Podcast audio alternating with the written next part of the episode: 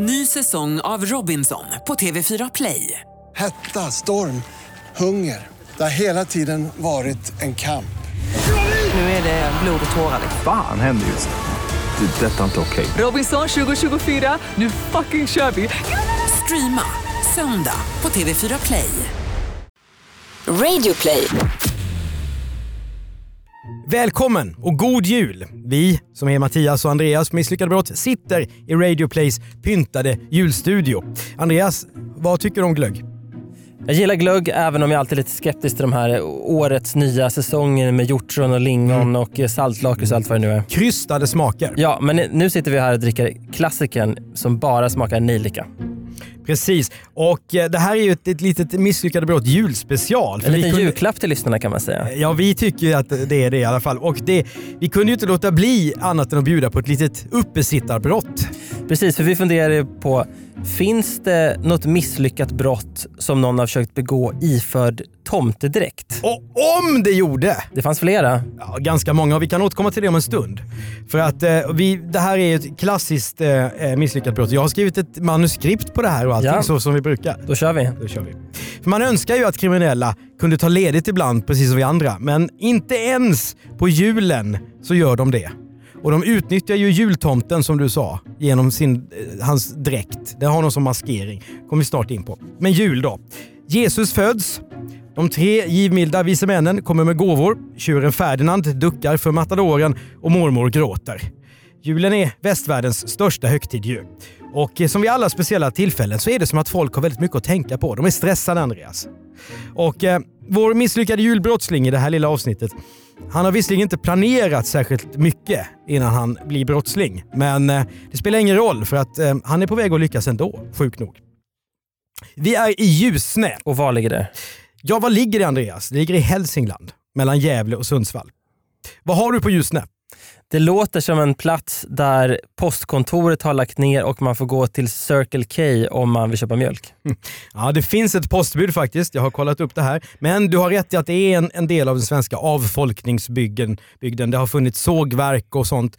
Och idag är det Stora Enso som driver det där, men det är det stora som finns kvar i Ljusne. De flesta som hänger i Ljusne tror jag inte bor där, utan de åker dit för att arbeta. Och vad, och vad gör man om man vill gå ut och äta till exempel? Finns det, finns det någon Sibylla eller McDonalds? Eller? Mm, de strax under 2000 invånarna som bor i Ljusne kan gå på pizzerian La Gondola eller restaurangen Ljusneturbinen.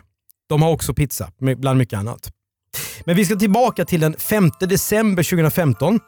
Det är en disig dag i Ljusne, lite småkyligt. Det är ingen snö direkt, men så är det ju Sverige på vintern. Då har vi apoteket och läkarmottagningen Hälsocentralen. De ligger vägg i vägg med varandra i kvarteret Kastanjen. Kastanjen så här i julavsnittet. Och det här husen är, det är ett litet komplex av hus med medborgarna. De får service på olika sätt. Det ligger en bank och så där vidare. Inne på apoteket så står Eva och Johanna och sköter sitt jobb. Det är fredag. Kanske tänker de på alla sysslor som återstår nu när det lackar mot jul. Och, ja, Johanna befinner sig i de bakre environgerna i lokalen, alltså där bak där kunder inte har tillträde. Hon står där och jobbar, men plötsligt så blir hon överraskad av någonting som får henne att skrika rakt ut av rädsla. Det är en tomte. Det är Bad Santa. Väldigt bad. Och den här tomten är inte den här lilla gnomen, utan han är lång som en fullvuxen man med mask på sig. Och han har dålig andedräkt. Han har inga gåvor med sig alls. Tänk dig den vanliga rånaren. Han har ju rånarhuva. En, en balaklava på sig. Eller möjligen motorcykelhjälm eller något sånt där. Ja, just det.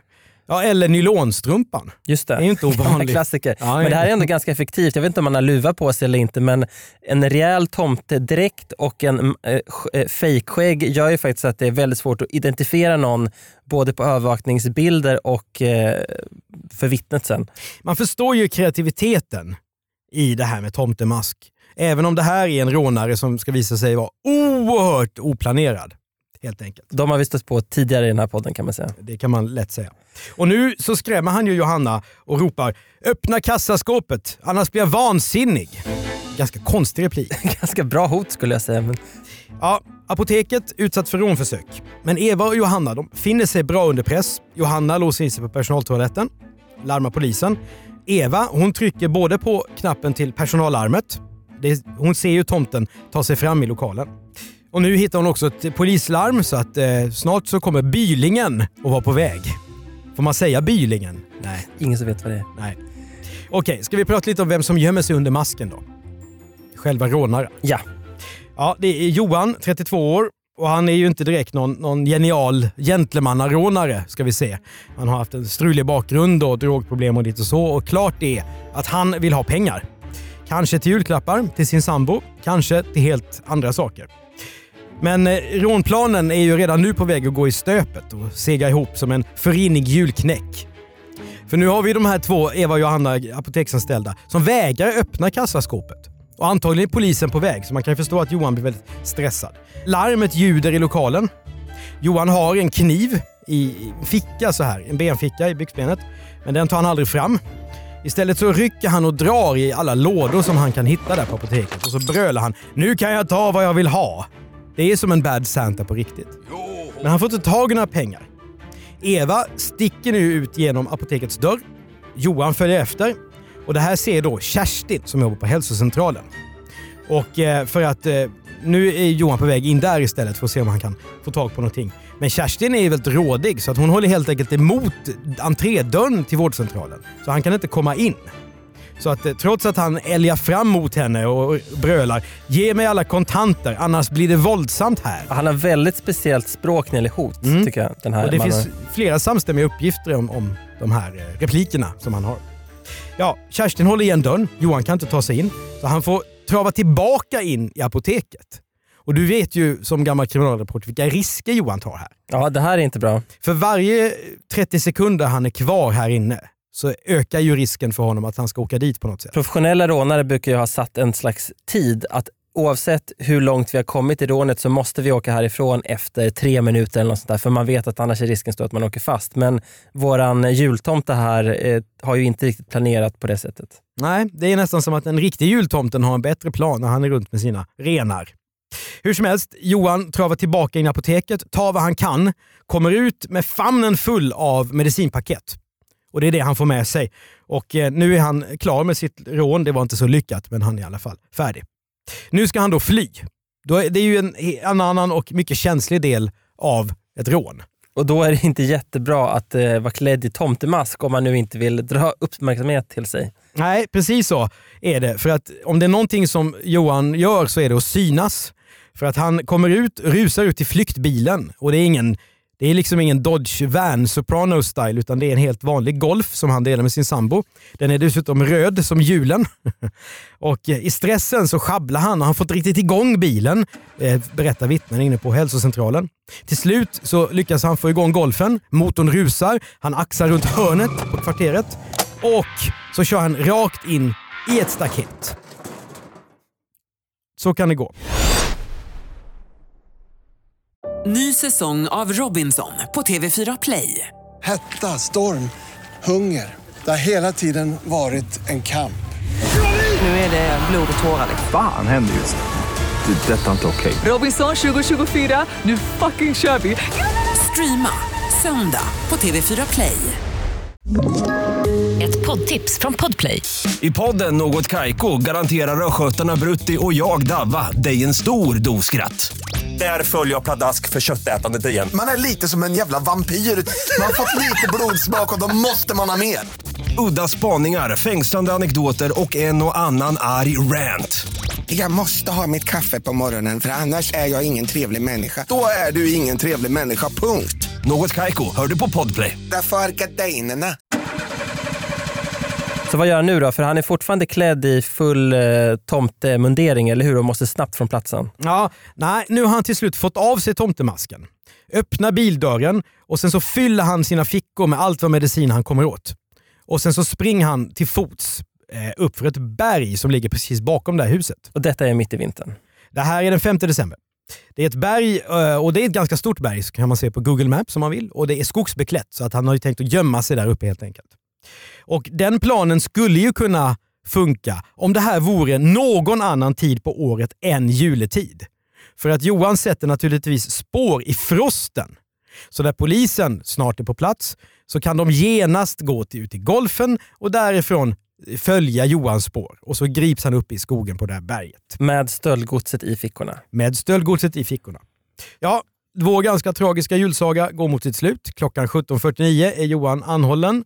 Eh, han hävdar att han inte kommer ihåg någonting som har hänt. Inte helt ovanligt i våra misslyckade brott faktiskt. Verkligen inte. Såna här lägliga minnesförluster är nästan mer regel än undantag. Åtminstone i första förhören innan de har insett att det bara lägga korten på bordet. Ja, jag vaknar bara upp i cellen.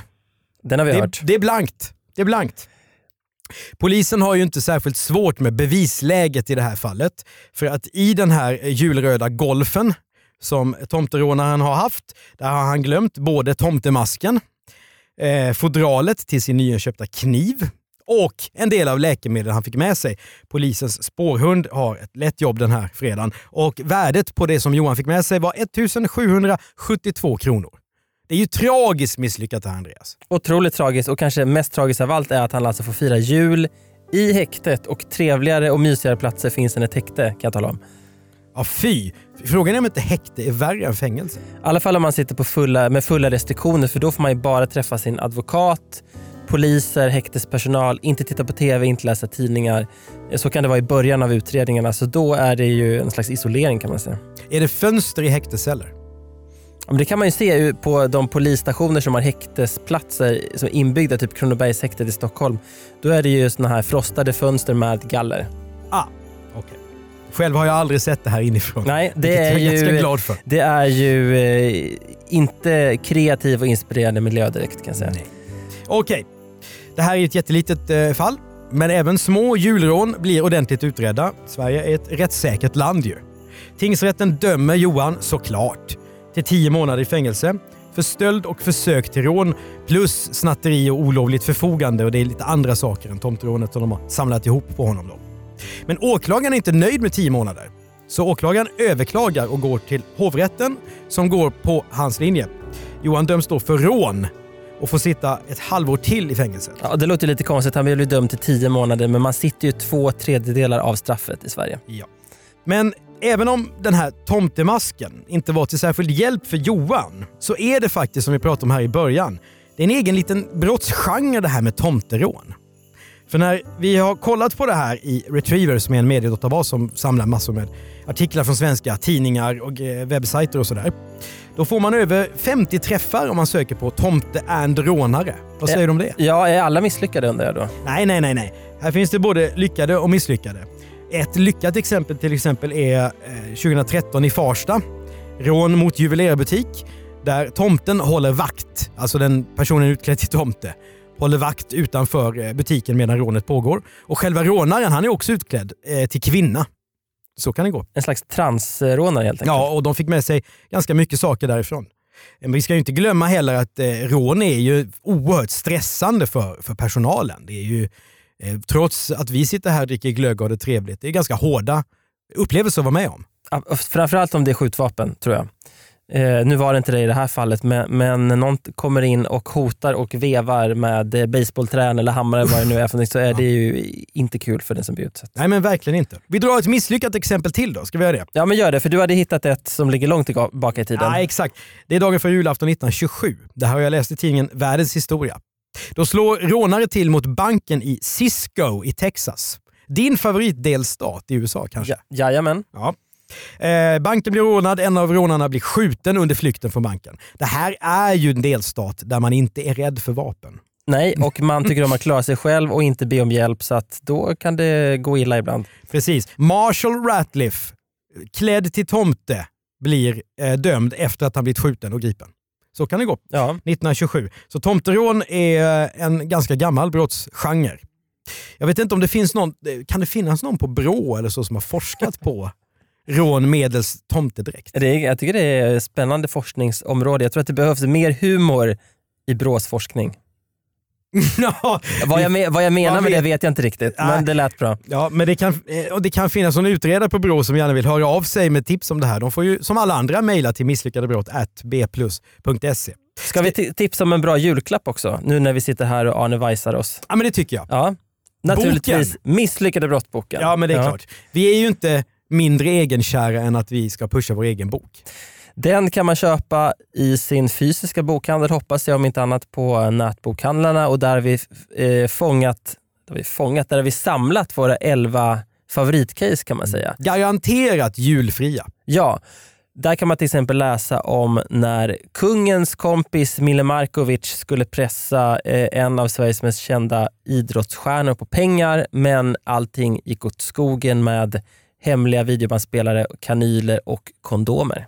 Eller läggmatchen i Kristianstad som blev en minispelskandal men där den som döms ändå är hjälte. Ja, får man säga.